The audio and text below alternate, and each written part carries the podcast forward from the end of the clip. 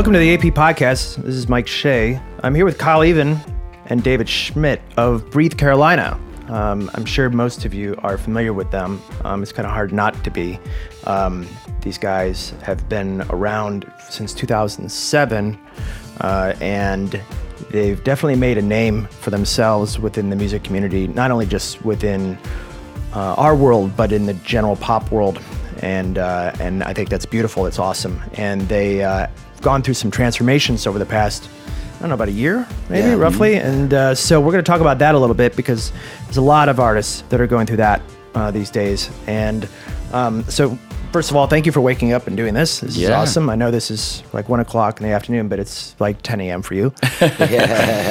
so let's see if the Starbucks kicks in. Yeah. Um, so a little history and just trying to get some we'll probably try and do some clarifications on this. Um, obviously you're both from suburban denver area Yeah. um, and uh, if i'm correct and if all my research is showing me right kyle you're from uh, you were born in glenwood springs Glenwood Springs, yeah, Yeah. up by Aspen, and, and uh, at some point or another you settled uh, in uh, around in littleton in Littleton. Yeah, Right. that's where I went to school, and chatfield and uh, yeah, Chatfield. That was, Yep. that was my high school. home of the chargers yeah, Woo!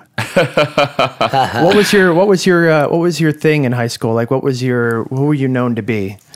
You know what? I I was friends with like every little group. You know, everyone. There's all the groups. There's the kids upstairs in the corner, and you know, I I, I hung out with literally like every age, like through you know my friends had older brothers and sisters, so we'd be hanging out with them, and I played in bands with kids that were two years younger than me too. So as I went through, you know, being a freshman, you know, that whole transition. Then when I was older, it was hanging out with literally everybody below me too, and you know, hanging out with the art kids. I, I did every art, you know, drawing, painting class, and so I was part of that. And then, you know, I, I was good friends with all the kids that played soccer and ba- baseball, basketball, and football. And I don't know, it was fun. Just kind of had my finger in every pot. Did you play any sports? You know, I, I, I did when I was younger. Uh, I tried out for baseball my freshman year, but I, I had to do, I, I don't remember what it was, but there was like two days that I had to miss for the tryout, so I didn't end up making it and,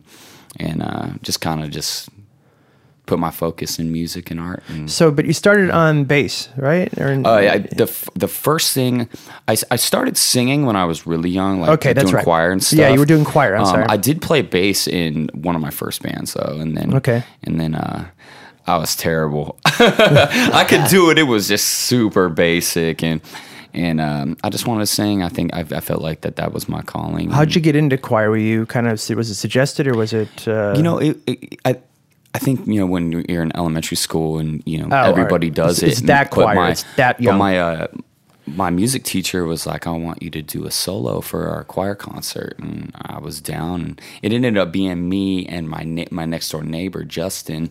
And I was this Easy thing called the called right. Beethoven rap, and so I was the kid doing the rap part, and and that was like my first like solo stuff doing that, and and I just love singing. I I, I sang in in middle school. I did choir, and I did uh we I did My Girl with my best friend Travis Cusack, my other best friend Spencer Otto, and that was kind of the thing that we got known for was doing My Girl, and and it was fun. It That's was, awesome. It, it was it was definitely a good time. so when you got into high school, did uh, at what point did you start to start looking at you know now I'm going to get into bands? Like now I want to start actually playing and performing. it was my friend Tommy, and uh, he was like, "You sing, right?" That's how it starts. I'm like, "Well, I mean, I, I sing in choir and stuff. I never played in a band before." And he's like, "You want to come and just sing and hang out?" And I was like, "Yeah, I'll do it." And so I just went and kicked it and met met a group of other guys and uh, ended up meeting this kid named Brant Fio and. Uh, I still talk to him, still hang out with him, and, and he's still playing in bands and stuff. And and uh, got introduced me to the starting line, New Found Glory, and that's how I found a whole new realm of music and and really started diving into that and and it was fun. That's how that's how me playing in bands kind of was giving birth to myself and and uh yeah, just kept going, kept playing, kept bands kept evolving as I as I went and Uh, What did up- they sound like? What were you they know, like? when we first started, it was kind of. I mean, it was kind of newfound glory, you know, Blink One Eighty Two, kind of very, very much that realm, and then it evolved into kind of this post-hardcore like mesh of trying to figure out how that how to write songs that way. Mm-hmm. You know, getting into screaming. My manager at Journey, I, I worked at Journey Shoes for a while. And my manager played in, in, in Which Scream in a Journeys did bunch you of work bands. at? It was was- at Southwest Plaza Mall Southwest in, Plaza? Littleton. Yeah, Still there? It is. Yeah. Okay. Yeah. Small little store. Hung out. Yeah. Of course, yeah. All the journeys are small, pretty much. But yeah, that and you know he he was like, I'm gonna teach you how to scream. so, I it it was like it, the weirdest part. Like weird that never. I mean, it, it, Rufio is the Sure. they don't even scream. There's like this one part, and it's my last words are nothing. And I would sit there in the car, and it would come around, and and I'd just scream it over and over, just trying to like trying to figure it out. And but I remember sitting in Journeys, and he was like, "You just got to go for it." And I just scream, belt something, and we just duck behind the table, just start laughing, laughing. People, you know, old ladies be walking by, we just be busting up, but we just be playing all kinds of random stuff, and and uh, you know that that's that's eventually how I met David was playing in just playing in local bands. He was uh, D's from Arvada, Colorado, which is about 40, 45 minutes north, and uh, I'd make the trek up to this venue called New Song Fellowship, and and um, uh, yeah, we we, we got invited to do this show um, called called Grandpa's Fest, and uh, this guy named Art, we everyone called him Grandpa. He was the one who did all the shows and stuff up there, and and uh, we opened the show, and Dee's band, As a Floodwaters Rose, played later. And a mutual friend of ours who was actually recording Dee's band, named James Dean, he played in this band called Fallen Stars Forgotten, which was, you know, we we loved that band. That was like the the local Colorado heroes band. kind. Was that before Rivendell or after? or- That was or- or uh, during. that was the band was Rivendell, but we were called Face First at the time. Okay. and so uh, it was actually uh, I joined in with these other kids. My my, my boy Nate Millie and I uh, joined in with Face First, and so that was kind of the transition of us becoming Rivendell. And uh, I watched Dee's band. James was like, "You got to check out these guys. I'm recording them." And I watched them, and they were so fun and energetic. And I was like, "This is this is sick. Like this is." you know an inspirational like moment for me watching these kids just rip it up and and uh, ended up playing another show with them at this venue called the Oriental Theater. Where it was a great music battle of bands, and I still have the flyer. It's so funny. I have It's uh, the worst place. Oh man, yeah, It's worst, worst place. worst venue. But ended up seeing D, and Paying I walked up to him, and, and I was like, "Yo, I love you guys' as band, and I'm I'm playing in a band. You know, we we play at this time, and and they came and watched my set, and and we were you know friends ever since. Played a bunch of shows with them, and you know, as our as our as bands do, you know, come and go and split, and eventually uh, half of D's band formed with half of my band. Like my half went and and uh, started another band. Wasn't the story yeah. is isn't the story that you had you had quit your band uh, with the am I correct? I maybe I'm getting this all screwed up right now. I just want to make sure I'm not doing it. No, um, uh, you had quit your band with your drummer, Yeah. yeah. and then you. Well, you know, what actually happened was he he had quit, and I went from guitar to drums. So I played drums for them for, I don't know, a couple months. I don't even think we played a show, but yeah. So it just kind of all fell apart. Like me and him were like the best friends in the band. So it's like when he left, I just was like, Right. "Ugh, The fun have- went out, right? Yeah, I don't have motivation. You know. So how do you remember um, when you guys started uh, when you guys met? Um, usually there's a connection, like you know, like there's just something like when you're when you're dealing with like a songwriting partner or or a partner band or your somebody your girlfriend or whatever. Like there's a connection right off the bat, something that is connected. Yeah. It's like, do you guys even like you guys ever thought about that all these time on the road? Where you sit there and go, you know what, I, you know, what I think it is about you, like that. I think I, th- I think it was something like Kyle has this like enthusiasm that's like not like anybody else. You know what I mean? So when when he first came up to me, because I was I was like you know not shy, but in a sense I wasn't like eager to go out and like meet everybody. Like it just I'm still like that today. You know I mean? I'm just kind of like doing my thing, but um. I think when he came up to me, he was just like such a cool dude and so nice that, you know, it made me want to watch his set and you know, I remember I think you guys had like a cardboard cutout of, Of one of your Nate, yeah, dudes. because because he, he, he, he, didn't, couldn't be he there. didn't, So make- didn't make the they show. Were, they were playing this show, and their guitar player had they, they had a cardboard cutout of him just on the stage. And I was like, dude, that's the funniest thing I've ever seen. And um, You didn't have to pay I- him for I that gig, Drop by the way. kicked it too. It was sick. yeah, and it, you Two know, footed. yeah, it just was cool. Like I just you know, and then when he they put out like um like five or six songs, and Mm-hmm. when I heard him, I was just like, dude, this is awesome. Like you know, I just and I was like, this guy's so cool, so I want to check out his new songs, and I did, and it just yeah, it was it was an awesome connection from the beginning. So then, what about you, David? Like, what what were you like in high school? What what was your scene in high school? I mean, I was I was kind of the same way. I was friends with everybody. Um, I was actually prom king my senior year. I just kind of floated around. Like I didn't I didn't I didn't I didn't play any sports in high school. Did you want to be prom king? Did you go through the whole thing, or were you just elected? Yeah, no, yeah. I just I mean. I, I remember they had like top ten, and, and I was in the top ten, and I was like, cool, like I'm down to be prom king, like whatever, you know, like that's cool. And I and I ended up going to prom, and you know we were drinking in the parking lot, and Of course, stuff like that. Yeah. Um, there's a prom king. Yeah. yeah and i mean i just you know i was friends with you know I, I had like my core group of friends but you know i was friends with like all the jock dudes all the you know i said hi to everybody like all the girls like i was i was a ladies man in high school i was just trying to go out Hustling. the ladies yeah Right, right. you know?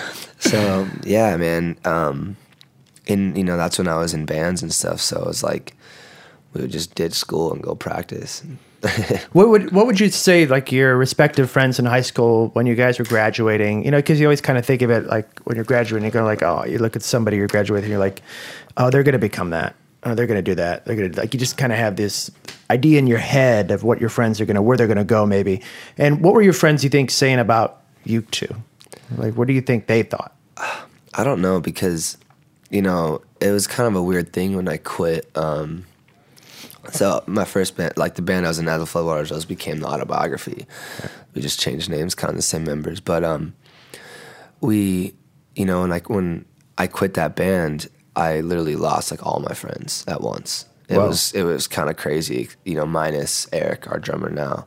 Um, you know, and I just was hanging out with Kyle and yeah, all all my friends that I had were just like super mad at me. And you know, when we when we put up our first songs, you know, and it got like 800 plays on the first day on MySpace, we were like, whoa, this is crazy. And and and our friends were, I don't know if it was jealousy or they just hated the music, whatever it was. It was it was just bad. And so you know, I I talked to maybe like two people from high school still, and two people from I don't since literally that happened that that second. I haven't talked to any of those dudes since And you graduated what year? 2007. And so they still are not talking to you. Yeah, After so- all this time. Yeah. Whoa, the Denver scene's tough, man. Yeah. Whoa. You know, and you know, we we had this thing. You know, we were like, yo, like, you know, we were all like, we're gonna get tatted, we're gonna be in bands forever, we're gonna do our thing, and and you know, everyone, no one did it. You know, kind of except for me, I guess. And it's like I, I don't know why you guys are mad at me. I'm the only one that stuck true to our words, like regardless if it was in the band with you or not. Because you know, when we started this, it was just fun because there was so much stupid stress with our with our old bands that it was just like, I need an escape from this. You know, it's not fun anymore, and so we weren't even we didn't even have a name. We had like five songs that we had just messed around with. And on our friend's computer, he wouldn't let us use it, so he'd go to work and we'd sneak on his computer. We knew and it's fast. and It's I'd, all good. I, I'd make songs and I'd hide them. I'd hide them in a folder to where he couldn't find them because if he found them, he'd be pissed. and the one time I just I took them all off. What did you name the folder? Because you, got to name it something. That And those were like those are the original Mom's recordings recipes. of Birds and the Bees and Yeah, and the original put, some close, recordings like our first songs and it sucks 'cause and I- they they disappeared. We we ended up having to re D ended up having to He- reconstruct Birds and the Bees so we could play it live. He found he ended up finding them, and luckily we had already put them online, but he erased them all. So when you know we went to we wanted to go play shows, I had to recreate the songs, like we, the we didn't even know how we were going to start playing shows. We got invited to play a show from our friend Nick. We're like, how we even do this like this? Like, Yeah, we, never- we, we went. We I went played guitar. I never I never did any of that. You know. completely backwards. We we went instead of sitting with instruments and writing a song, we literally had the song already recorded. And it was like this is I think that that was the most fun part about it was that it was so instant. And that's why I think that that was that spark that you were talking about was that we created something in one day and we had so much fun doing it. And that was that was that light that we were looking for that like this is so effortless. this is so much fun. Like we created a whole you know and Dee produced the whole thing. He the, the whole first record is classic not classic. David produced mixed everything. We just had it mastered and Craig from Craig from Rise put it out he wanted to put it out so But okay, so but we we jumped a little bit there. So Yeah, yeah, so yeah. how do you go from we put it out on MySpace? Mm-hmm. Most of my friends won't talk to me, but we get these hits, we get these, all these plays, and then all of a sudden Craig from Rise discovers you. What is in, what's in that middle part? It there? was it was it was like six months after we'd kind of put music out, and um, I was living at um, Eric, our drummer's house. His dad is like one of the coolest dudes ever. He has a big ass house in in Broomfield. So I was living there, and and one night we were just drinking, and um, we're we were really good. We are are still good friends with the the Drop Dead Gorgeous guys. They're from Denver as well, and they were managed by the Artery Foundation. And I think you know when they got signed and did that, it was like I wanted to do everything that they did, just because it's like oh they did it right. You know, they were the first band that I knew that had gotten signed, and I thought like yo, when you get signed, you're instantly okay for the rest of your life. You know, and um, um, so it was one night drinking late, and we were at the point where we were you know we were getting a couple thousand plays a day, and um, we had some sold out we- shows in Denver too we hit up yeah we we hit up artery and i I just drunk and i was like yo man like we love it if you could work with us like we we've played three shows and they've all been sold out and um, you know this is our myspace check us out let me know tough enough that was the tough that, enough that was, the, subject. yeah and uh, and just he, wanted to tour that's what we say yeah. he wrote us back and um, was like, "Yeah, I would, I would love it. I would love to manage you guys." He's like, "I've been, I've been actually looking at you guys, and um, we were like blown away, just like wow." And um, then, uh, so one night we were chilling like super late, and and he had like emailed me or called or something, and I was like, "Yeah," he's like, "The first contract came through." And we were like, "What do you mean?" He's like, "Record deal." I was like, "We were." we were tripping on the moon, dude. We were like, wow. We thought it was, and we were like, yo, let's sign it. I don't even care what it says. Let's sign it right now. Let's go. Let's go. famous last words. Yeah. Right. And um, and he was like, whoa, slow down, guys. Right. he's Yeah. like, he's like, he's like, just- he's like, there's more coming through. And I was like, what do you mean? And then it was like, you know, Equal Vision was hitting us up, and Fueled by Ramen was hitting us up, just and talking to everybody and, And it- you at know- least like making our introduction What did they see? Like, what do you think that they saw in you guys? I think, I think they just, you know, what I saw in us was like, I've never heard music like this before. You know, obviously everyone knows like techno music and stuff like that, but the the way that we wrote the songs and the way that, you know, because we were in bands, so it was like, I think we wrote like techno songs in like a classic punk rock, pop punk formation. and they had this anthemic vision to them almost we just we, we were bright eyed, man, and and I think I think that they saw that. You know, I don't I don't really know what it was, but it was just insane to us that we were like, we've been, you know, in our other bands we would have. I did like two tours with my other band, and you know, we played shows to literally the sound dude and some drunk guy at the bar, like. And so it was, you know, playing shows where kids recognized us and getting a record deal was just crazy to us. Do you remember your first autograph? Like, not the autograph of like your friend, but like where you know that that person, you don't know them and they found you. Like, I'm not sure if I remember the first autograph, but I do remember like the first picture. It was our very first show we ever played, and um, and we were just where was that? Do uh, this place called Live Spot in Denver. It's not there anymore, but it's a small like. you remember the date?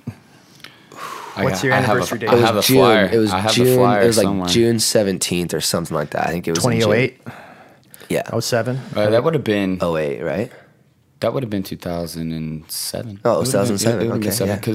Because we did we, we we put our first song up March 7th because that was my brother's birthday, and then we played some shows. I think I think I think you're right. What was the first song? summer. Which one was that? The first song was was uh, well the first song we ever posted was snowed in, wasn't it? Yeah, we were. It was a humongous blizzard in Denver, and and we were the only thing that was open was a liquor store. So we walked, and like literally, it was like four feet of snow, man. Like It was crazy. We walked to the I can't- liquor we- store. I didn't even. Did we even call the place, or we just went I think we just went. Just I can't believe That's what you do oh. when you're young, man. You just Yeah, I so don't care. you know, we're we were, invincible. We were at home and we were snowed in, and um, we lived in this little tiny house, and it was gross. Like we smoked cigs in there and stuff. Like It's crazy. It was gross, and and um, yeah, we we I sat down on the computer and I was like, "Yo, we're bored. Let's let's make a song." And it started out being like there was like five of us there, like all kind of working on it together. I, I was like programming everything, but everyone was kind of just chilling. After a couple hours, I looked around and it was just me and Kyle. everyone had kind of just gone off because we were just so in the zone with each other that like someone else would say something and we would just not pay attention to them at all. So yeah, snowed in, but um, My favorite dinosaur, dude. MySpace.com. Yeah. My favorite dinosaur.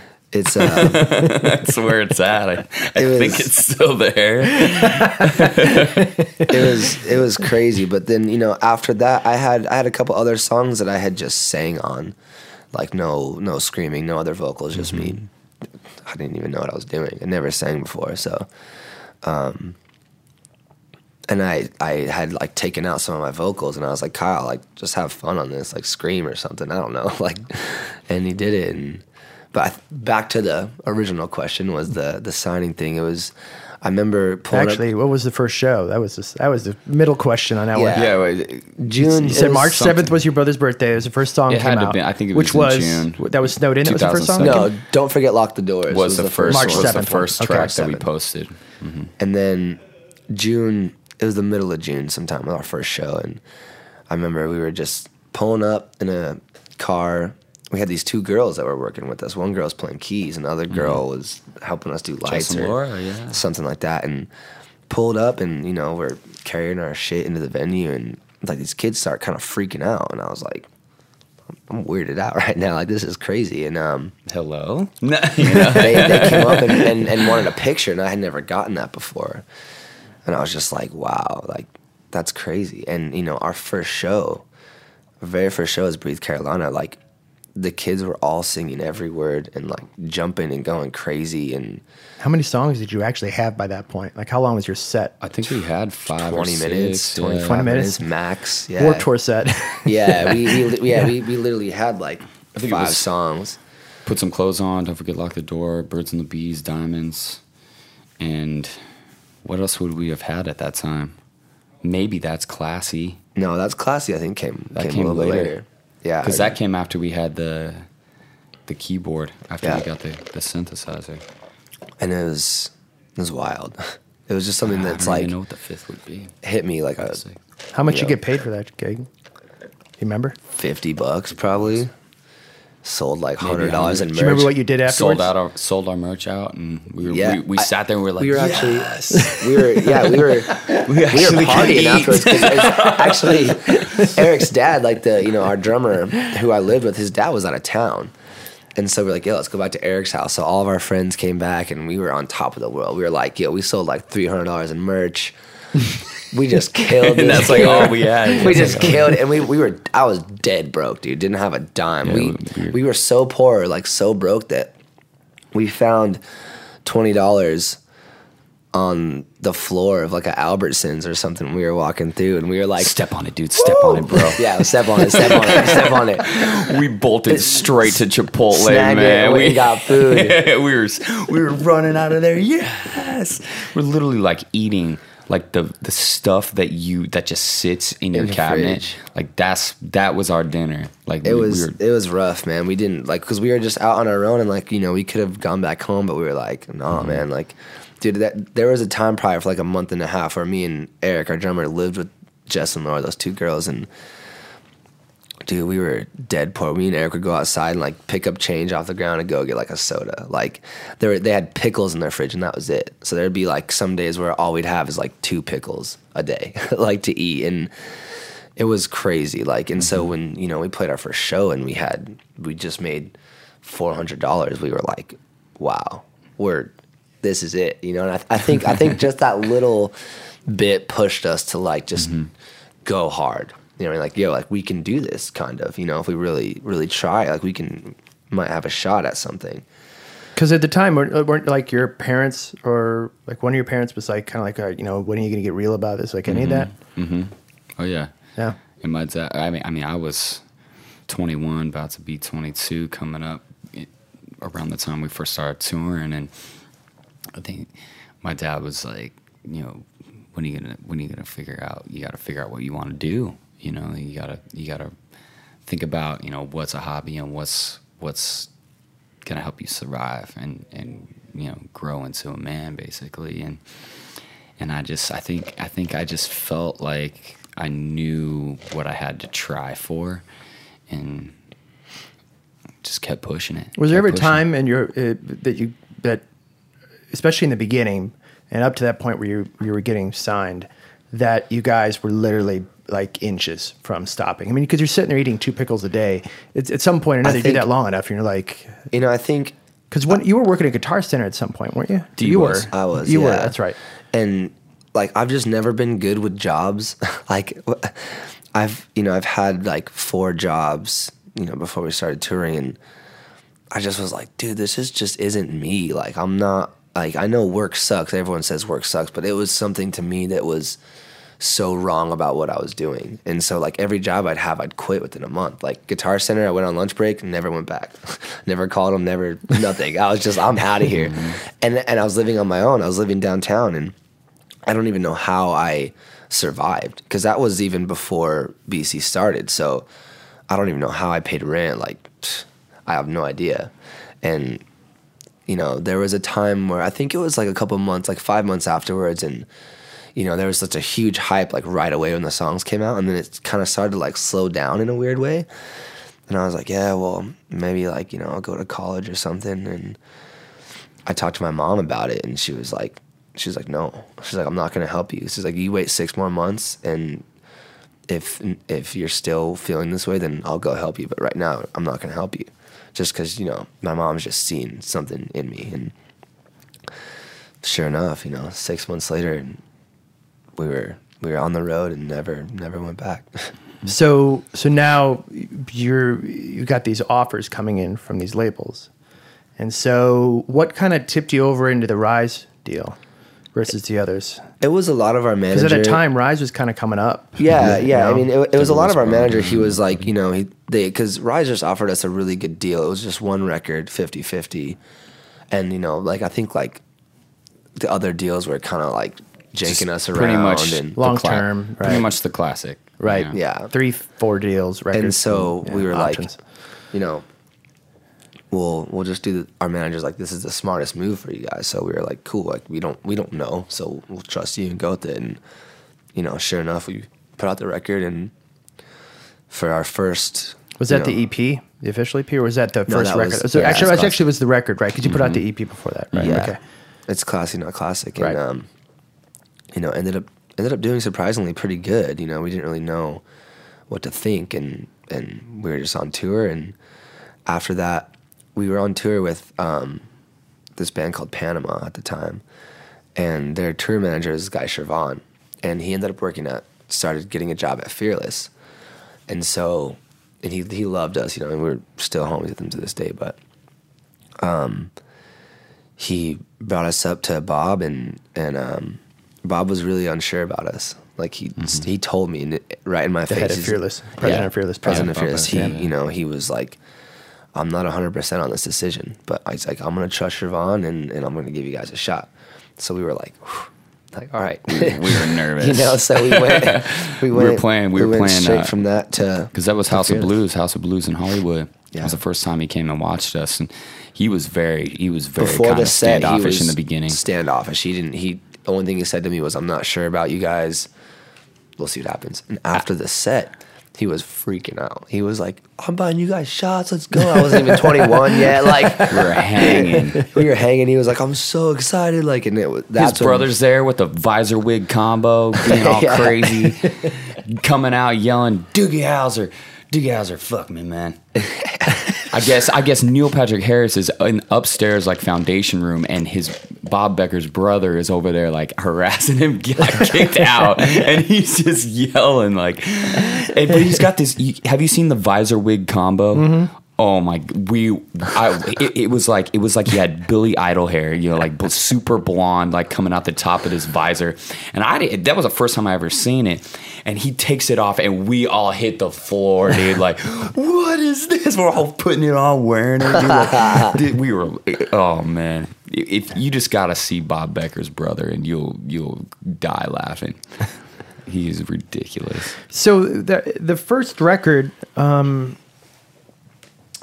uh, why don't we actually? Why don't we do this? Why don't we? We're gonna take a music break and then we're gonna come back because I want to talk about that first record. Um, so why don't you guys give me each a band and a song by that band um, for each of you uh, that was kind of your anthem in high school? Was that song that? What that was your song? It was either went in the car, you put it on. I don't know. Back then, you you you, you put it on your iPod, you Yeah. whatever. Like yeah, like, New Found Glory hit him, hit or miss. I think mine was. um I think this is the song that honestly like changed my life and outlook on music. Is Taking Back Sunday, um, Great Romances of the 20th Century, because it was on the Warped Tour compilation. And I got the Warped Tour comp, and I heard that song, and I was like, game over. and went and bought their record, and you know, totally switched my mindset. Why the New Found Glory song? Why that one? Why hit or just feels like summer to me. I love. I I just put it in my car and I I, I listened to the whole record, but you know, I I think that that that record it just really has a, a, a certain feeling and it's definitely a definitive time in my life for sure. Okay.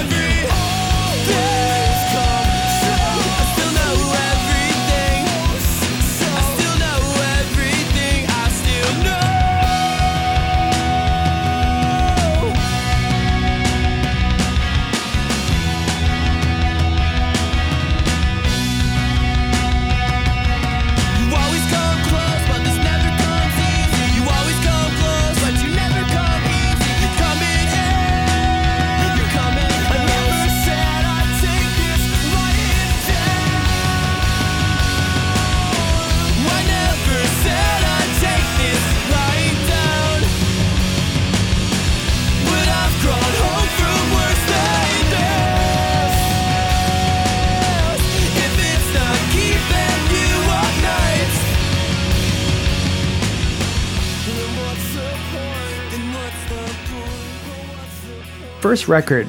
Um, how did you? I mean, the, the, obviously the first songs you guys were doing it was it was a lot of holy wow, this is a lot of fun.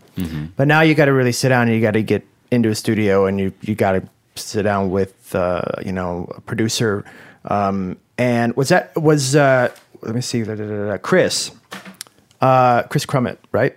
Yeah, he mastered it. D He mastered- actually did. We we finished the record on tour. We were actually sitting in a hotel room in Louisiana, setting up the mic, and D's in there f- finishing all the little bits and pieces, and and D produced the whole first. So really, so the first one was himself. really was just you guys. It was just 100%, hundred percent, and just taking it in. And so, what did, did Rise do? Anything like look at the record and go take that one out, take this one out, or nothing? we, just- we, we gave them 10 songs and they were we love every song let's go it was it was the the weirdest thing because it was Yeah. just like yeah we were in a hotel room and i had to i had a couple songs i had to just kind of fix real quick and mix and classified. sent it I off remember. and our our manager was like this is awesome they were like this is awesome here's your release date let's go Yeah. Is there any material from that time period, like that sessions, those sessions, so to speak, that's kind of still out there that's not finished yet? That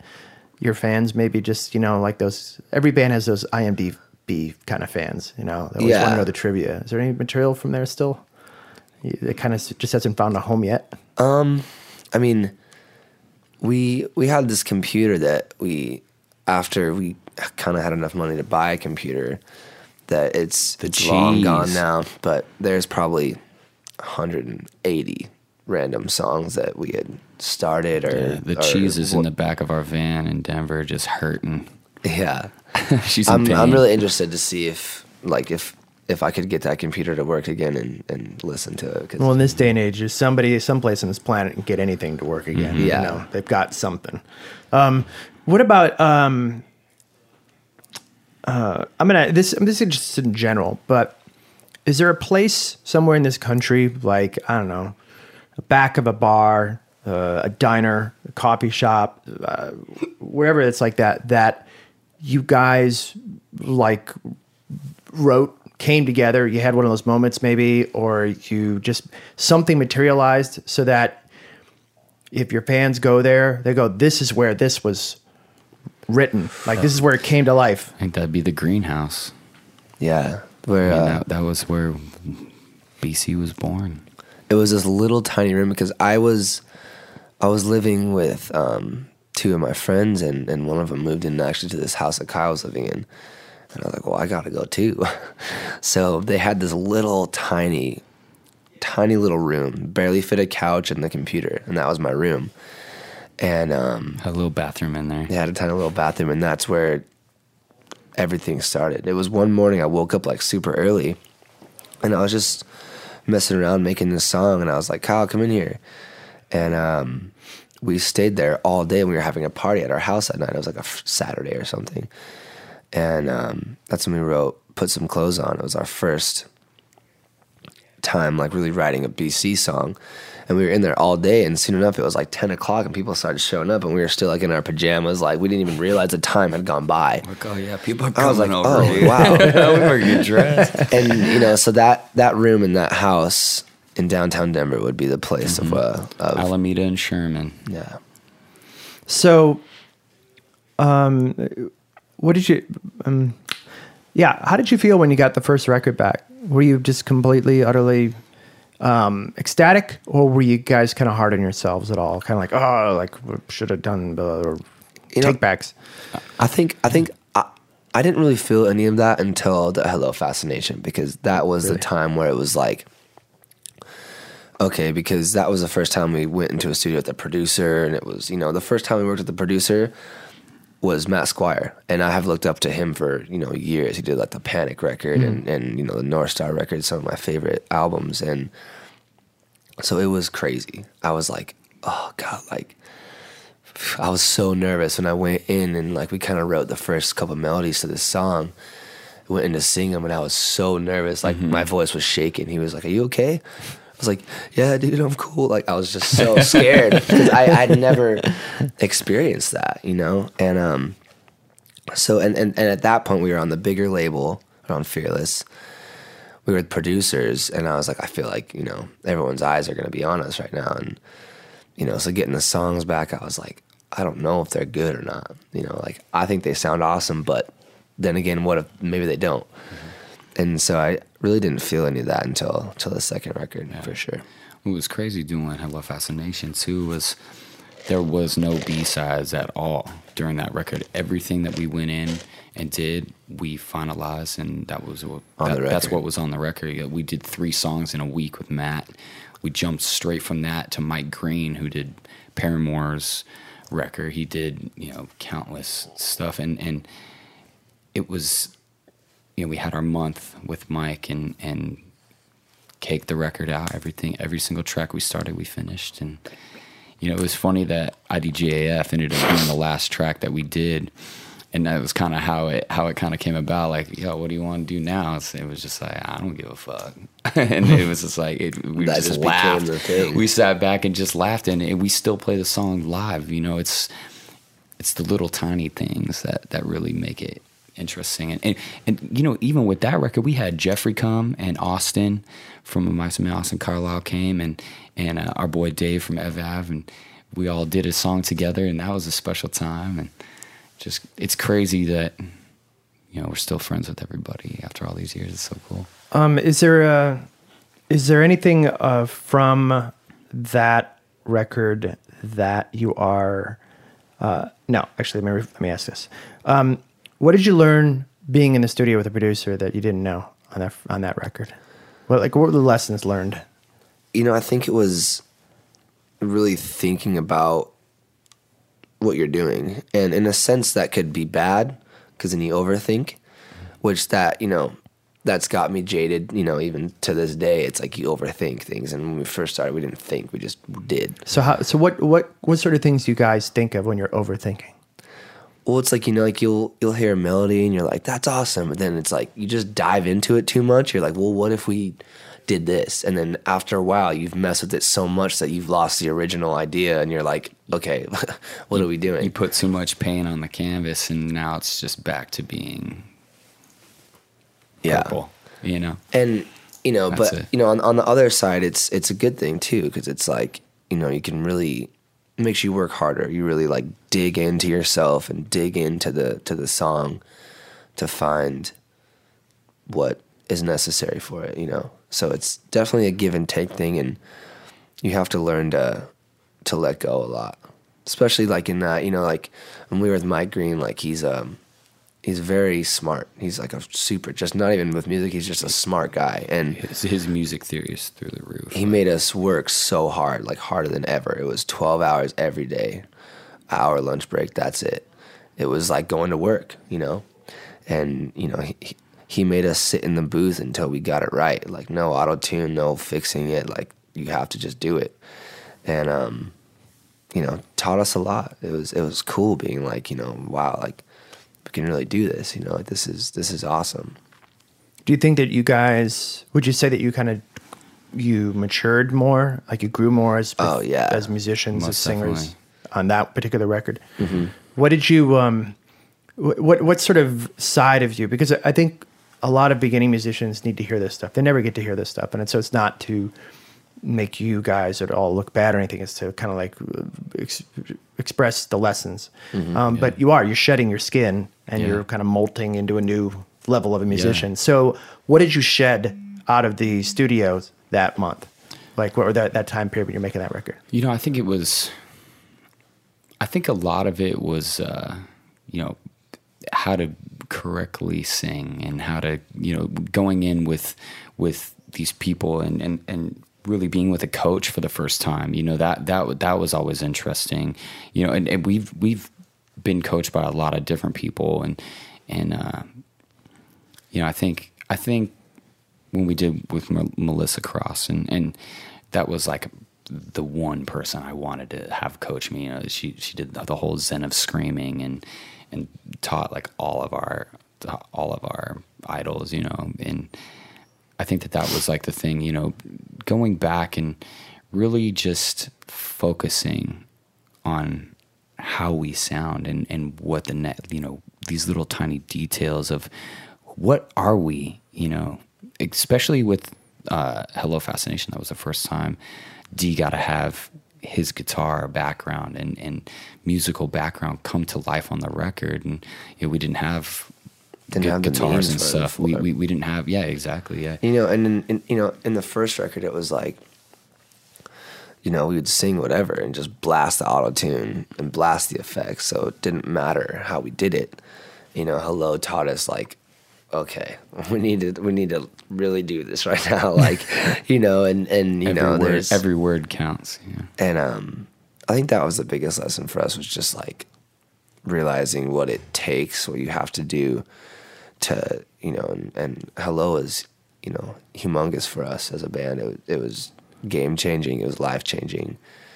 That song You still know, is living. not even for anybody else, but for us personally. And really shaped us into now when we go into studios, you know, like we're not scared, we're not nervous, we're like, we've gone through it all, you know? So- Sure. confidence. Sure. So when was the um, when was the first time you guys traveled out of the country? Out of the country would have been UK, right? UK. yeah, that- 2009? that, was was that was that um slam dunk and all that. Would No, that have been the, the- first? The first time was, I think it was 2009. Okay. We went over there and um, we just did some club shows, and uh, it was actually really sick. Like um, Manchester, I remember that show a lot because we were playing and uh, my pants had ripped at the seams all the way down to like my foot. And I didn't realize it at first. And someone was like pointing at me, and I was like, What, dude? Like, what do you mean? I'm just doing my thing. And I was just like, Oh, shit. Good thing I was wearing underwear that day. but, um, yeah, and you know, that, that show was that it was, I mean, probably like only 400 kids, but to us, like in another country, 400 kids is like 25,000 people, you know what I mean? So, um, yeah, I believe it was 2009. It was the first time. So when you uh, when it when it came back uh, in the end, let's just say this um, for "Hello Fascination," which which is a song that you feel is the best representative of that record? Like, is your favorite song off that record? Critics and fans can have theirs, but what's yours? I mean, I think. I mean, the obvious choice would be "Hello Fascination," just because that song was the first time anyone has heard BC with guitars and and you know kind of the full band aspect. But the last song, "Rescue," is kind of just about you know the the whole just our lives in general. You know, mm-hmm. being away and touring and stuff like that. 'cause it's not a normal lifestyle. You know what I mean? It's you definitely have to be a certain kind of person to live like that, to live like this. And I what think kind of person is that? Sorry to interrupt, but I'm I just know. curious. I, I mean, Thick skinned for sure. I've been Really? I've been saying that a lot. You know, like you, you know, it's like even like you know when my girlfriend comes out, like her first time on the tour bus was a couple months ago, and she was just like, after five days, she's like, I don't, I don't, I don't get it. I don't know how you guys do this, and I'm like, this is all I know. You know, this is all we know, and I think when you when you just when you have that drive, like that certain drive, it's like you go through whatever you want. You know, when we first started, there was, you know, nine of us in a van with all of our equipment, all of our merch, no trailer, all slept on one Motel Six floor, mm-hmm. and nothing mattered though. Like it didn't didn't matter how shitty things were. It was like you know, all of us had five bucks a day to go get food. That was it. We didn't care though. We still always had alcohol for some reason. I don't know how that happened. I had no idea. But if we wanted to smoke appear. weed, we had it. Like it was, you know, it Get was the big Carlo Rossi jug of blush, you know, just yeah, pass it around till it's gone, man. yeah. and, and and you know, like I feel like that's it's that kind of person that you don't care what's going on because you have a bigger vision. Because you know, a lot of people be like, I can't live like this. I can't be sweaty around nine dudes in a van with a pile of merch sitting on top of me for a nine-hour drive every day. Like, you know what I mean? But nothing mattered to us, and you know, anybody that tours will is the same way. You know what I mean? It's not just us. It's just touring in general. It's you gotta be you gotta be slightly out of your mind, but but extremely passionate. I mean, you're away from everything that you built at home. You leave and you go and you start recreating. You give up on everything that you have except for that one thing. You know, you tarnish relationships. You know, you and especially when we started, like we were so young, we were all like 18, 19 that. You know, now it's much easier to be on the road and have a relationship just because we've grown up a lot. You know, we're not out trying to go party and, and hang with girls every night and stuff like that. So it's like, I mean, we still party, don't get me wrong. but you know what I mean? It's just you just gotta be you gotta have that certain certain blood in you to do it, I think. Okay. Anyone can have it, you just have to build yourself up that way, you know what I mm-hmm. mean? So you were saying thick skin. I mean, are you basically referring to the internet? Or are you talking about life? I think just life, you know, I think just really like we we call it the BC curse, but Yeah. it's you go through literally anything that can happen will happen and and it does, you know. It, it's I think it's for us we say we get to do the coolest things ever, so we have to deal with like we have to have bad things happen here and there, you know. For instance, we did a did a show in Helsinki um, in Finland, and our flight got delayed, and we were like, the show was, I think it was sold out. Yeah, It- it it, it, you know, thousand kids, and we were headlining, and we were freaking out like, this is the, you know, we're saving the best for last. Like our whole tour was just kind of whatever, and and uh, that, that just it was ended up we were sleeping in the airport forever because somebody i guess a flight attendant got sick so they had to wait for another person to fill the spot and finally get out finally get out we we do our layover still you know missed that flight from our other layover so that was even more delayed to get to the next one landed in helsinki driving over kids are already there they were waiting like For four hour. hours for us. Just, in the venue, just and- sitting and just in the venue. hang- just sitting there no And- music, nothing. we we couldn't see the kids. There was a curtain up, so when we walked in, we walked through the back. We couldn't see who how many people were there still, and those curtains opened up, and it was just chaos. And we're like, this is what the curse is. It's it sucks at the time, but the icing is the sweetest you've ever had. So. Yeah. What was the time that you guys w- almost died on the road? You- uh, actually, Ella driving. Coming Yeah, we our boy Josh, he was on tour with us, um, and he we were going he's from across- California, Yeah, so he doesn't know how to drive in the snow, and and he's driving through he's driving through I seventy in Colorado in the snow, and it's one of Oh. the sketchiest drives you can make, van and trailer, and we were all sleeping. He was just driving. I wake up. He's going like 75 down, and there was snow and ice everywhere. I'm That's like, crazy. dude, whoa, bro, what are you doing? I was like, don't, don't like pump the brakes, don't slam them, just, just give him like a tiny squeeze here and there to slow us down. And I think he just fucking rammed his foot on it, and we all of a sudden start going sideways. Our van and trailer was like this going down the highway. Nice L shape, right? Yeah. And we were all bracing for impact. We were like, we're going down. Like, it was insane. And I don't know what happened, but I'm sitting in the front. the There's no front. seatbelt because the, the seatbelt like got stuck in the buckle, so we had to cut it with we scissors. cut it off because like nobody could sit there. So I'm sitting in the front and I wake up and I just reach over with my left hand and I'm just like kind of guiding it. And it's because, you know, it's, we're fishtailing back and forth. And I'm just sitting there trying to be all calm. We got it. We got it. We got it. We got it. And just ended up getting, getting out of it. But we just sat there like, I was like, pull over, dude. Yeah, like, you're getting pull out of here. bro. I'm getting it. He's like, what, dude? He was like, what do you mean, bro? I'm just driving. I'm like, dude, but there's ice and snow. You don't understand that you can't go seven. Even, you know, on a regular road, 75 with a van and trailer is just kind of sketch, you know? You know what's crazy with Ella though is the the time uh, our our our transmission went out and he was the one driving it too. So it's it's crazy. Like Ella Ella has definitely like Manny the van. Ella has lived some memories with that. we actually had bless your heart, Ella. we actually had an instance on this tour. Um, our driver was driving, and uh, someone was coming down the the wrong way on the highway, like trying to like play chicken with him, and so he would get over, and they would get over, like, and so at the last minute, like he just swerved, and he's like he's been driving buses for thirty years, so he's a great driver, you know, luckily, and Somebody have a the whole suicidal bus. pact. I have no idea. The whole bus flew like Eric, our drummer, flew from literally the bunk hallway into the the driver's section of the bus. whoa. we caught him. We're like, because we're all sitting in the benches, but he was standing in he was standing in a hallway and came all the way up. Whoa. That's crazy. Yeah. That is that's We good ended 12, up- 13 feet there. was I see I, I didn't I didn't hear somebody was saying something that that guy in, did end up hitting somebody. Yeah, yeah, and he he hit somebody and and the the person died ah. actually right after he passed us. Zeus, our bus driver, was telling us that. And I was just like, dude, Wow.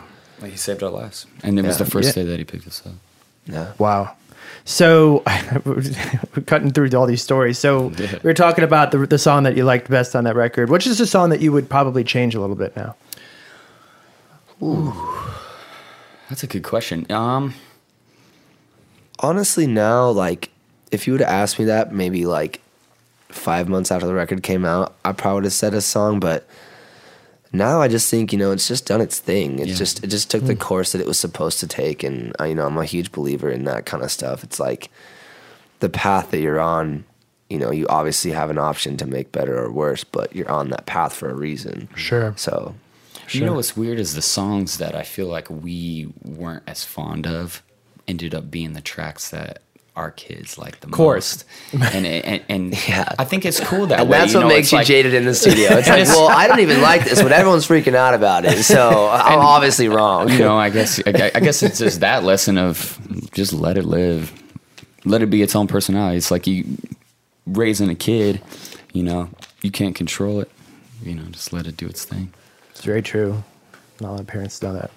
Um, okay, well let's uh, uh, let's take another music break here. Um,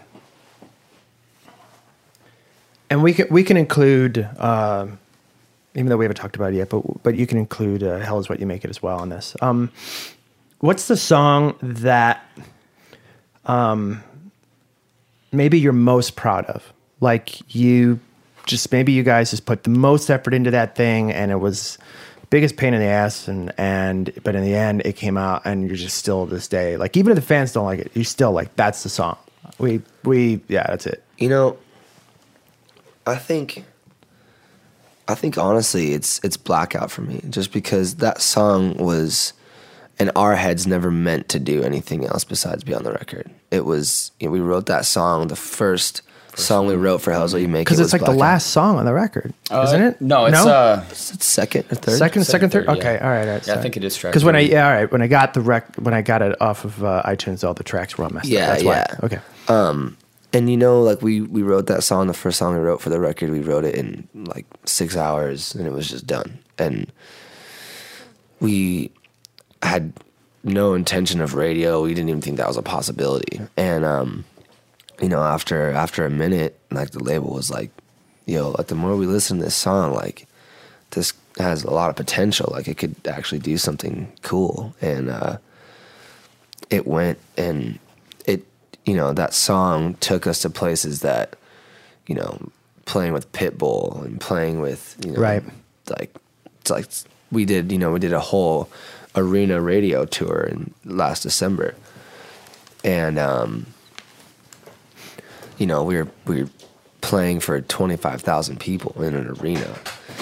And because of that song you know I think it it really took us into a whole different level of being a band. Like it was you know blew us all away. We had no idea that was going to happen at all you know and um yeah probably blackout for sure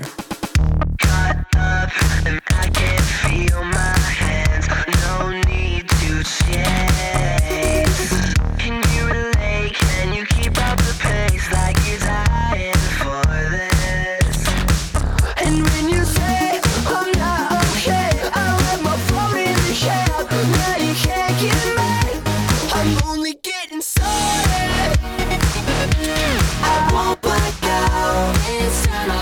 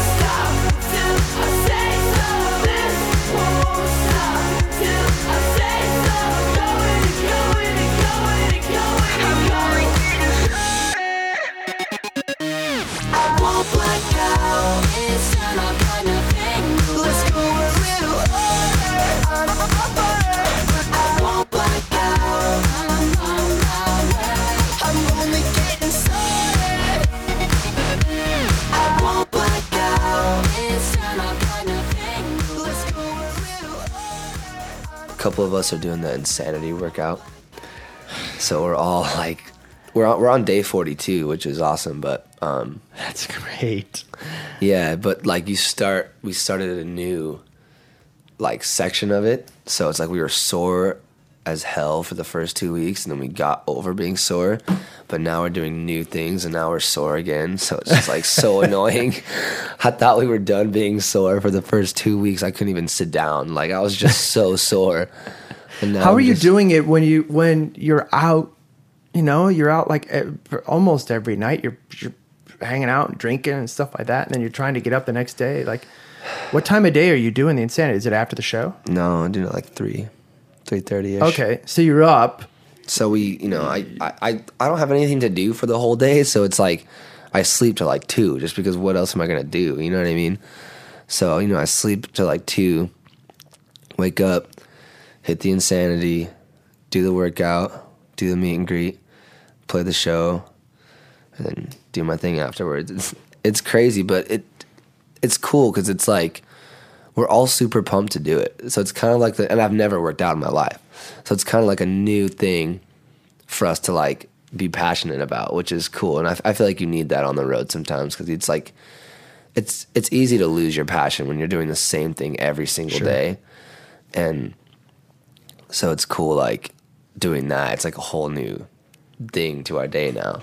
which is awesome. There's so many artists that are really focused on staying in shape, and not just for necessarily for vanity purposes or things like that, because they have to for their fans, but it's because there's this actually seems to be a, a, a more of a more of a movement to kind of just take better care of yourself yeah. in general. And it's, know? it's it's nice, dude. It clears my mind so much. Like if I'm stressed about something, like you know, even if I'm hungover, I'll do it, and I don't feel hungover when I'm done. Like I sweat it all I'm out. surprised you're doing it hungover. I don't know how you do insanity hungover. We're talking about insanity. It's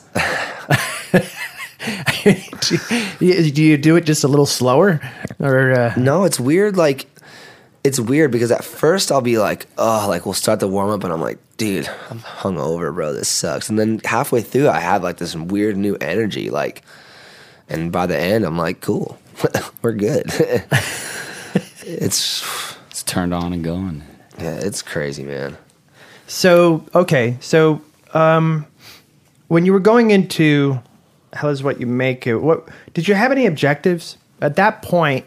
Like you did your first official studio record, and now you're you're doing you're doing strong. You're growing definitely, and now you're going to work on this one.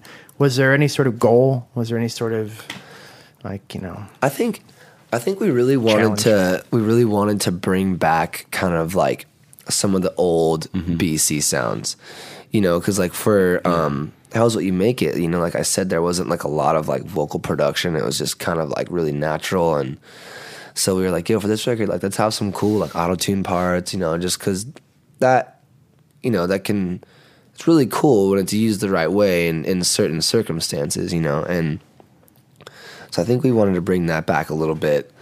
That was uh that was definitely on the on the list of our goals. Yeah, I was gonna say just. I think we wanted to define our sound a little bit more, and, and but but collabing the first and the second in a way that now we have a whole new progression to who we are, and and I think that that was definitely a goal as we as we went. We I, I definitely listened to us a lot during that time, and listening to the first record and listening to Hello and what did I do? You know, what would I do differently? And you know, it's. I think we still do that. Were you being influenced at all by the people, your detractors, like the the the, the internet voices and stuff like that? Were you starting to kind of feel like you were making decisions at all in your career based upon the uh, criticism, whether it was just flippant, unwarranted stuff or not? You know, oh, sorry. No, no, no. I, I was thinking about it. I think, and it's weird that I remember this. I remember this to this day. Is when we put out "Hello Fascination" the single. I, you know, I was reading comments. Everyone was pretty pumped, and you know, there's some kids that were weird. And I remember just one comment that was like, "I miss Breathe Carolina talking about partying and being drunk and having a good time," and like it just stuck with me. So I think like that's how you know Blackout kind of came to be. Is you know, we're like, let's just write a fun song, dude. Like we don't need to get we don't need to get deep. We don't need to get anything. Let's just let's just write fun, fun stuff. And you know, that that night before that, we were out partying and I literally left my phone in the cab and I was like, let's just say that. Like who cares? like we're just having fun, you know, and um All the details Ian likes to nitpick, and we force him to keep them. yeah, he didn't and that was one of them. he didn't he didn't like that part and uh and we forced him we're like dude just leave it he's like no no we need to, we need to re-. Think like, about it. Think about it. think about it i'm like no dude just It's leave funny. it It's sick." raw. It's real. You know what's funny is uh, this. One of our friends was talking about they got in a, they got in a cab in New York and, and the track came on and and uh, the cab driver was singing it and he's like he's like yeah I hear this song all the time I listen to radio all the time and we're like oh what like hearing the story but he was like the phone in the cab you know I'm sure that he's lived that so much and that probably stuck with him but I never really thought about it in the opposite context of the actual cab driver like yeah how how much that probably is is so right on for him. So you're working with you know Mike Green and Matt Squire, and um, and and you worked really intensely, I believe, with Ian. Yeah. on that record. Um, so how do you learn to compromise, and how do you not get to that point where you, or do you, do you have to pull the card out where you're like, I know you really want that lyric. I know you really, I know I really want my version of the lyric. I'm the artist, and you throw that card down. You know, sometimes, but I think I think a lot of it is really we try everything, and then we all know exactly which which Yeah. which dart to We're- to pick. You know, is definitely very- right, this very- is the right colored balloons. very open. So it's like you know if, if the band is feeling one thing and ian's feeling something else there's just there's a huge amount of respect that goes both ways. And it's like you know he's a producer and successful for a reason. So it's like all right well let's do your thing and see how we feel. So yeah like we we'll literally try everything. We'll literally do like sing like 10 different verses sometimes i feel like you know just to kind of get the right one and then we'll piece it together and I mean, Hit and Run went through so many different phases before it finally became what it is. And Yeah. it's crazy. The uh, uh, the song "Bang It Out" that we've been we've been working on for the next record, and we actually did it the same time that we did Hit and Run, and same time that we did um, Riot, which is on uh, the the new release that we just put out. We did three songs for free, and and uh, that was part of that, and. Um, Reaching for the Floor, which was on our re-release. So th- this song has stuck with us. It'll probably be two years old by the time it finally out. is released, and it's it's it's one of the favorites in term like f- from like you know the outside looking in of like this song is so fun and and it's going to do something, but we haven't it hasn't been perfect for us yet. There's something that it needs, and we've been fighting that song for two years, and it's going to it's gonna come out, but the face that it first started with and the face of the of the song when it's finally final is two totally different beasts and it, it, it really is like that's it's the process of how we look when we're first becoming a human being you know? We look like a little a little weird blob of whatever but now all of a sudden we're we look like we look like a like everybody else standing around us and you know that's just kind of what the song does. It just evolves and evolves and It's crazy. That song is such a pain in my ass because it's it's an awesome song, but there's just like we listen to it and we're Bang like, it. God, it's so good, but that's there's like, what is it? You know, we've had like we've had like a girl do like a feature on the bridge. You know, we've rewritten the chorus. We've we've changed the key. We've done everything, and I mean, obviously not everything because it's gonna be done, but it's just that song that is hassling us so bad. it's driving us crazy, man. Like for two years, we've been trying to make this song perfect, but It will be. It's, It'll get it's, there. It's that good. It, like it's it's worthy of the time for us, but what it will be like, we'll have to show we'll have to show you its faces sometime, Mike. We'll play awesome. you to play the first play you the first glimpse, and then it's That's the fascinating part is when you can when you when you can sit down with an artist and you can hear the different you know when a- when an artist sends me a demo the first thing and then I hear the second and the final one it's just that's the beauty that's because mm-hmm. that's where you see the artist coming doing their craft you Yeah. don't really get to see that a lot because we don't get to see you until here but it's when you guys are creating is the most fascinating part I think Yeah. Um, so, uh, the experience, essentially, what, I, um, if I remember correctly, what ended up happening was Fearless signed a kind of an upstream kind of let's help help us out with marketing and promote stuff with Columbia.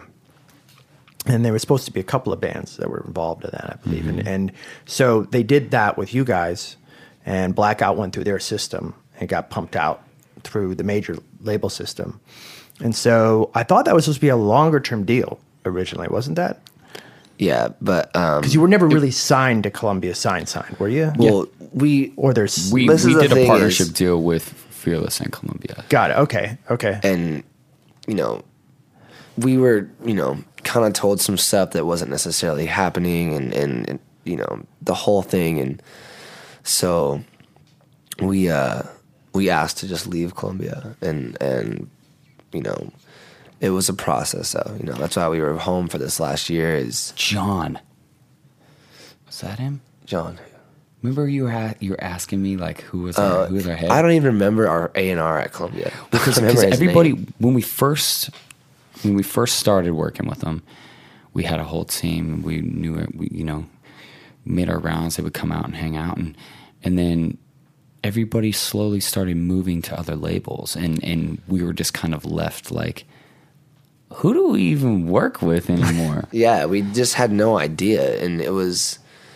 I think that that was the transition time. That's when we were like, we need to we, we need help and we went back to Bob and we said, yo, we need some we, we need the family back. Like we need we need that around us to really start getting back into groove, man. We wanna mm-hmm. we wanna start it back, you know, we, we the process has slowly been like where are we and we need it to be. Did you feel we like the machine was slowing down on you? Like your momentum was slowing down? Yeah, exactly. Because they wouldn't, they wouldn't, they like wouldn't say anything. Like we would send them songs, like, "Oh, okay, it's cool."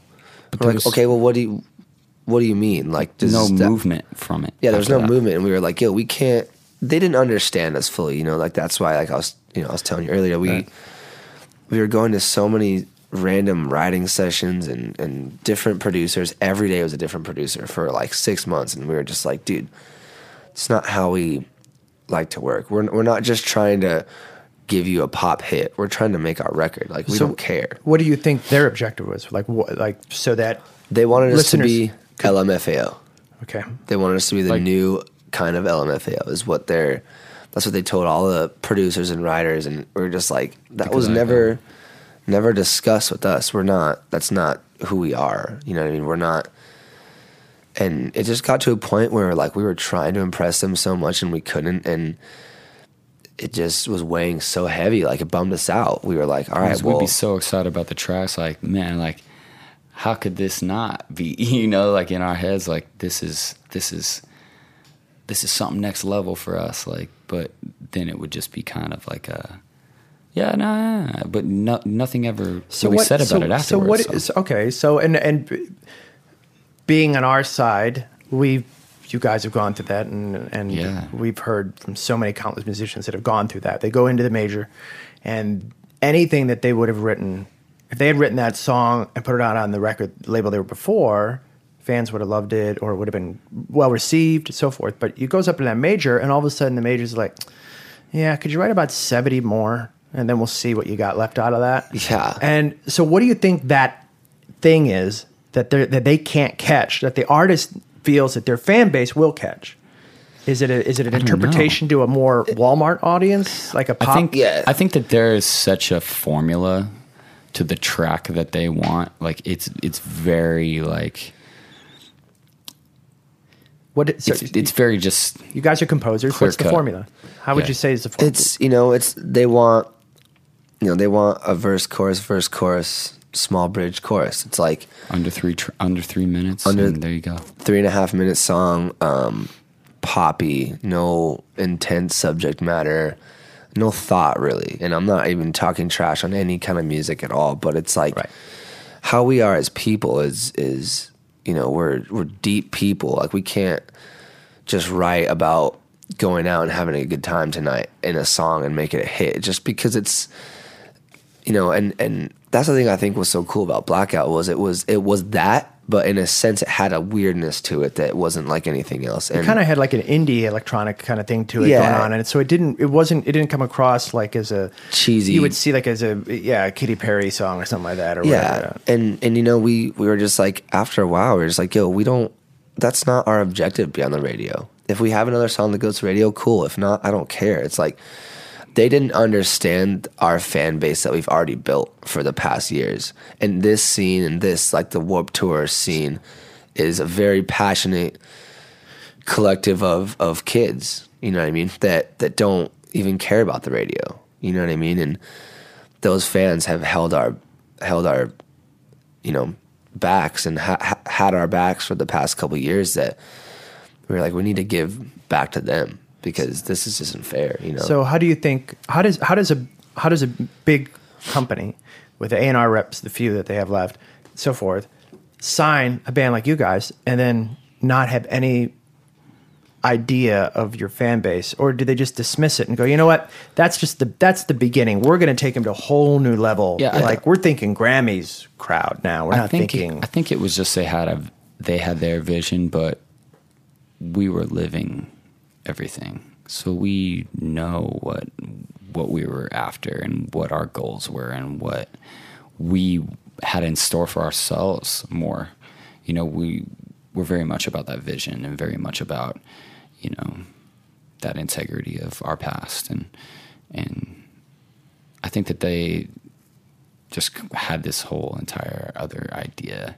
And when we were delivering our idea, it just, I think it was just, they just kept waiting for us to cave and just give them the one thing that they wanted. But instead, we caved and kept going our own direction. you say that so it's man, man, you know maniacally like ah um, so all right so why, why don't we because you, you were you were kind of saying some uh, really nice things there about your fan base but so let's say you're uh, a major label rep and uh, I'm going to come to your shows I'm going to come to Warped Tour and see you at Warped Tour Yeah. and you were trying to describe the fan Yeah. that goes to Warped Tour and likes you guys how would you guys describe that fan to me i mean i would Rowdy. I would just describe myself when I was 16 or 17. Yeah. You know what I mean? Like, I remember going to Warped Tour and being that kid, like, whew, like, God, where do I go? Like, there's so many sick bands playing. Like, I need to go. And, and, um, there's just such a passion, you know, like in it, every tour we do, you know, like I see it happen. Like when we do our meet and greets and it goes a little bit later, like, you know, the first kids that come in the door, they run to the front of the stage. It's like that kind of, passion for music is just amazing. You know what I mean? That's that's what we're here for is for for kids like that because it's that's you know that's who matters. That's who you know and and having the young fan base that we do, it's it's awesome because they're so you know they grow up with us. You know we can we can help them out. They can help us out and. I don't think like the major labels like fully get that. They're just kind of worried about like the general person that's out there that's going to hear a record on the radio and maybe download the single but they're not going to like dig into the band like these young you know fans do and that's what's really important to me that's what's cool is like because they dig into the whole record you know they're not just buying blackout on itunes you know they're Right. they're going and you know they buy the physical copy and look through the booklet and that's the stuff that like is awesome to me So, how would you guys say? Um, let's say all of your fans are listening right now, and they want to support you. They want to support you financially. They want it like so. They got twenty bucks, or let's say they got fifty bucks that they saved up for months and months. And they got fifty bucks, and this is their Breathe Carolina fund. What is the best way that they can spend that money that will support you directly, so that the money gets into your pocket and helps you guys with your band? you know, I think it's definitely like coming to the shows on tour, you mm-hmm. know, and and So buy a ticket. and and you know, for us, it's like Come and hang out. it's like whatever. Like you know, it's not and nothing is about the money for us, but you know, obviously we got to eat too. You know, Right. and and I think that's probably the best way to do that. I guess if if you want, but like come like buy the stuff off of your merch store directly, or like like go go to the show and go. Is it better to go to your our go to your go to your booth? Yeah, go to your booth and buy the CD, or do they go to a store and buy the CD? What do they? What's the best way to keep the money into your pocket? It's, I think it's The all about the show. Yeah. Yeah. For any band, you know, that's where, you know, it's crazy that without the kids there, we can't make it to the next city. So it's almost like you coming to the show tonight helps us get to the kids for tomorrow. And it's that constant cycle that it's almost like thank you thank you to you in advance from the kids tomorrow. It's kind of like crowd surfing, but you're tour surfing. The kids are handing you off to the next city. Yeah, Yeah. they do. You know, the, and and you know, without without the beginnings of you know, with you know iTunes when we first posted our stuff, um, that's how we bought our van. That's how all those all those things like Really? accumulated to us being here now and and to helping us and and and helping our boys. You know, feeding them, feeding their families, and and giving them the opportunity to be here with us. You know, it's you know, I think even if there was 10 kids at the show, you know, we're still playing the show. You know, it's so funny that kids always say, "Thank you so much for coming." And it's like, "Thank you for coming." Yeah. You know, we we we're here regardless. That's what I tell them. We're here regardless. Thank you for wanting to be here. And and for giving us this amazing day. Like that's it's it's you. It really is. How um, what's your feelings? Just very kind of a general question, but it's still relevant. What's your guys' feelings between giving away music for free, like you guys just did that EP, right? And uh, versus um, it's kind of like waiting for it to be downloaded illegally. Like, what's your feelings on that? I mean, I think either way, it, it's gonna happen either Yeah. way. So it's just like it's whatever. And you know, I think the reason why we did it is just because you know we we took a year off, so it was kind of just like thank you to everybody, like you know, thank you For for sticking yeah. with us and and yeah, your patience. Like here's three free songs. You don't even have to feel bad about getting it illegally, you know what I mean? and you don't have to Guilt spend any money. So it's it's yeah, it's 100 percent guilt free. And uh, just out of curiosity, what do you what do you guys what do you think is going to be? How do you think bands are going to make their make a living in the next in the future? Have you guys thought about your future in that respect? Like, oh crap, you know, what- you- people think- are going to have to get all have, creative because it's there's so many ways to get music for free that you're not going to make money off records unless you're selling three, four million records, and you know, obviously you'll get a nice check. But you know, even if you know, even if you're selling like hundred thousand records, like your deal and what you're doing with your label, like you you know, you have to just be creative. You have to go out there and work hard. You know, you have to think of other ways to to do it. Yeah. yeah. It's How- something that, you know, like as you grow up, like as we grow up, is like, you know, you think about that a lot. And yeah. Does it does it does do you guys get a little worried sometimes? Like maybe read one too many stories online and then it just kind of like, oh, Yeah. I mean, I mean, I do, but you know, I have so much faith in in in us and how we are, and I know how hardworking we are. So I know no matter what happens, we're always going to be fine. Maybe we might not have six million in the bank, but we'll be fine. You know what I mean? I feel like we'll always be able to coast and be good. stalkers. Ha. You ever have any You got bad one? experiences? Like were those ones where they're like they I mean, they find out too much? there's not really like stalkers, but you know, you definitely kind of run into those those kids that are just too much. You know what I mean? Like, I think it's I think it's more of uh, you get this attitude from some people, and and and you try to be as nice as you can, but sometimes sometimes people push your buttons in a weird way that that you don't intend it to to be that way. But I think we're so good about being courteous to that because there are there are people that they don't they don't necessarily have like that outgoing like way of expressing themselves that sometimes it might just have come off awkward or, or different and i think that that's the only thing that that that we've ever run into is we we try to help people like not be afraid to talk to us or say hi. And and like I think we I think we flip it on them. Like hey how's your day? You know and, and really try to dive into them instead of you know maybe they've had a bad experience talking to somebody else that they looked up to or that that was their favorite band and I think they think that they're going to have the same experience so they they already have their wall up so breaking down that wall I think that that's all I think that that's it not not really stalkers though like nothing like that or nothing really strange everyone's usually really nice That's awesome. Okay, lightning round. Let's go. up. All right, ready? Um, if if it has been uniform at all, uh, what's the lyric that your fans have wanted you to sign on them to get tattooed most? Spotlight lives in all of us. It's from Diamond. That's what I was gonna say to you. How many of those have you gotten on that this tour alone? Um, or just Honestly, This there's year. been a, quite the eclectic group of different different lyrics this time around, and I'm so excited to see some songs coming up from the woodwork of, of lyrics, and I'm like, damn, that's so sick that you, that you know, and it's so funny, like knowing the track right away. Ah, rescue, oh, what?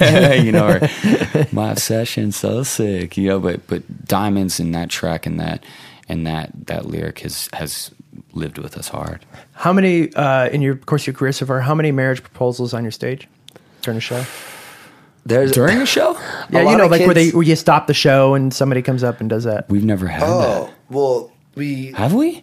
Did we have one? on this tour, this kid was telling Colton, our guitar tech, that he was gonna do that, but then he he like never did. I don't know. it's really weird. I didn't know that. Yeah, I mean, I've heard definitely a few stories like, oh, like, like I met my wife because of you guys. Like we came together listening to you, and we're married now. And I was just like, that's really cool. That's I had I had this kid once want me to ask his girlfriend to to marry him, and I was like, "That's your job, my girl." yeah, that's weird shit. Talk about passive I aggressive, like, right? I was like, you want to get a know real quick. That's how you do it.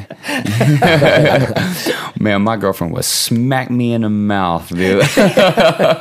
you send her a text for me, right? I get it. All right, favorite color, each of you. Teal, red. Favorite movie, each of you. Army of Darkness. Mm. Truman Show. Nice. Okay.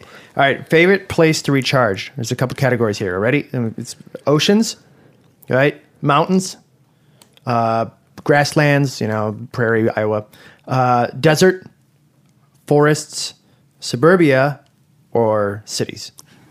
I'd say mountains.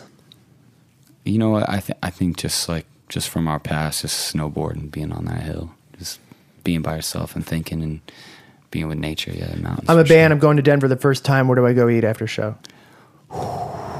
You go to Chubby's. Chubby's. You go to Chubby's. Rally Bertos. Rally Bertos. get that green chili. Uh, wherever. Get, get Colorado has its chili. own style of Mexican food, so it's like the best in the world. It's m- And, my uh, favorite. I, we're, and we're biased, and obviously, I'm a but- band and I have a day off. I need to recharge.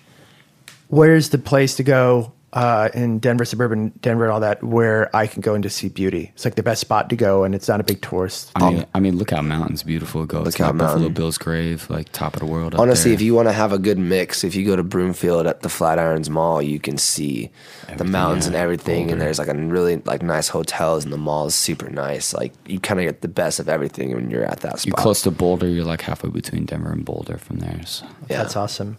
Uh, besides the United States, favorite country in the world? Ooh, Japan. I, Japan, yeah, it's so fun. Just because it's, It's it's it. The language barrier is not as bad as you would think going over there. Like they all know English and and uh, They're just really nice. It's really clean. Like it's just It's- it's- nice. it's It's, good vibes. Yeah. Good so much to look at and do. favorite junk food. I think I know one of those. Oh man, I have too many things. I think I love chili cheese fries, green chili cheese fries, and all that, not not, not like uh, stag green chili, not green chili cheese fries. Um, I love Taco Bell. Taco yeah, Bell. I mess with it. Um, I thought you were going to say Chipotle. You know Oh, what? Chipotle for sure. I want Fire. to consider Chipotle so much junk, Junk food. No, it really isn't. I mean, it's. I, I did kind of mean like real crap. yeah. I love. I love candy. I eat a lot of candy. I've been I've been I've been baking cookies a lot lately. I got my cookie recipe on point. What's your cookie? I just be messing with the chocolate chip, but it's the day after. tried and true. The day after, it's so much better than Oh, yeah, fresh sure. baked, which is weird. Like I don't know. Uh, yeah. Hi.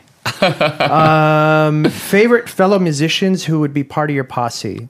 And no, you're not trying to offend anybody you leave out. But Pierce the Veil Boys, Percival, T Mills, Team Mills. Every Ave.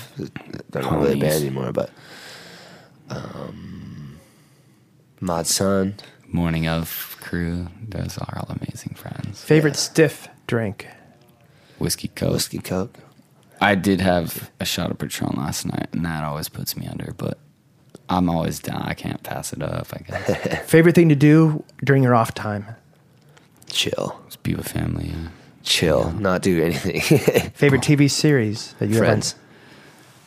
Um, right now, I'm watching Breaking Bad, so I'm doing that. But Dexter, Entourage.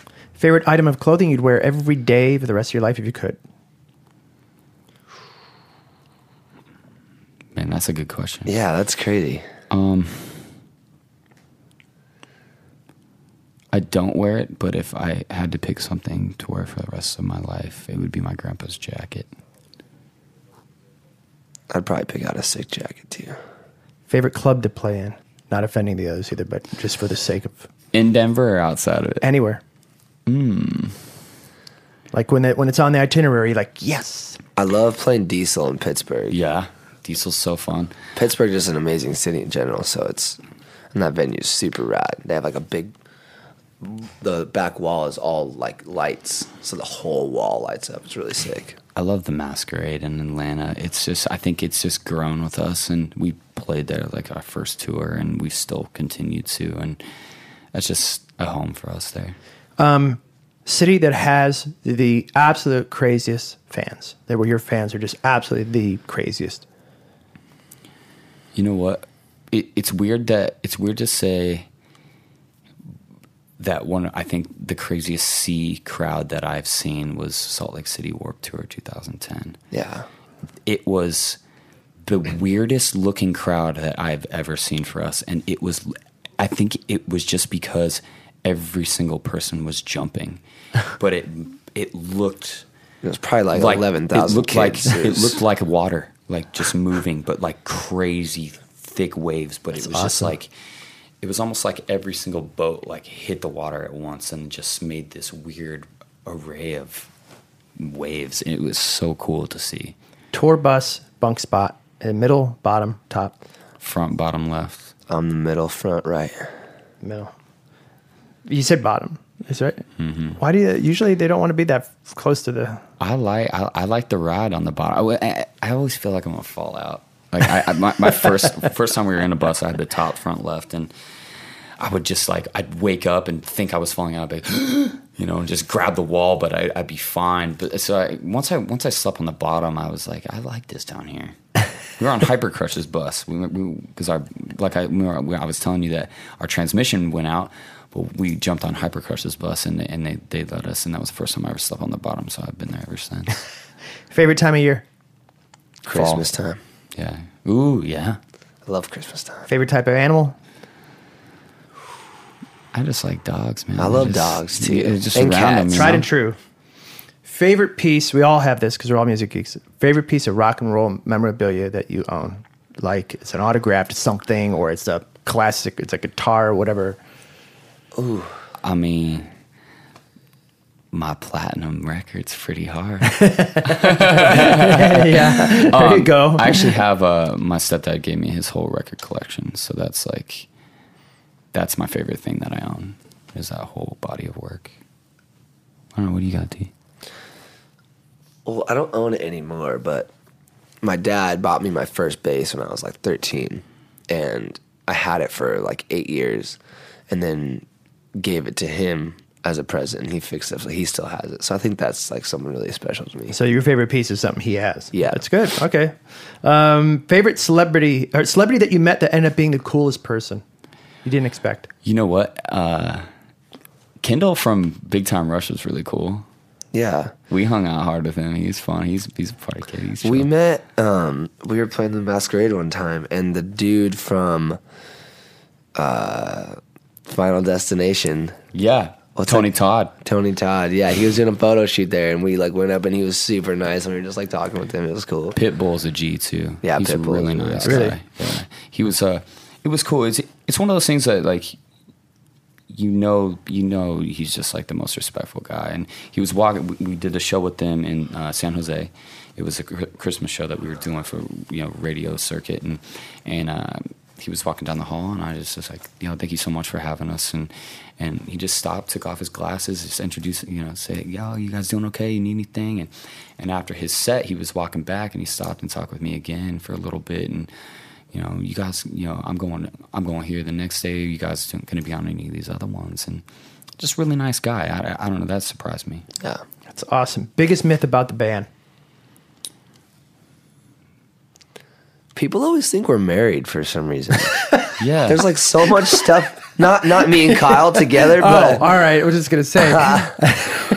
but they do though. They yeah they, they they they everyone's like oh like we've done interviews like so you guys are married right and we're like no absolutely not I'm creeped There was, ah, yeah, yeah, creep. That's uh, Yeah. something the way That's way true that- though, yeah, because it was like all.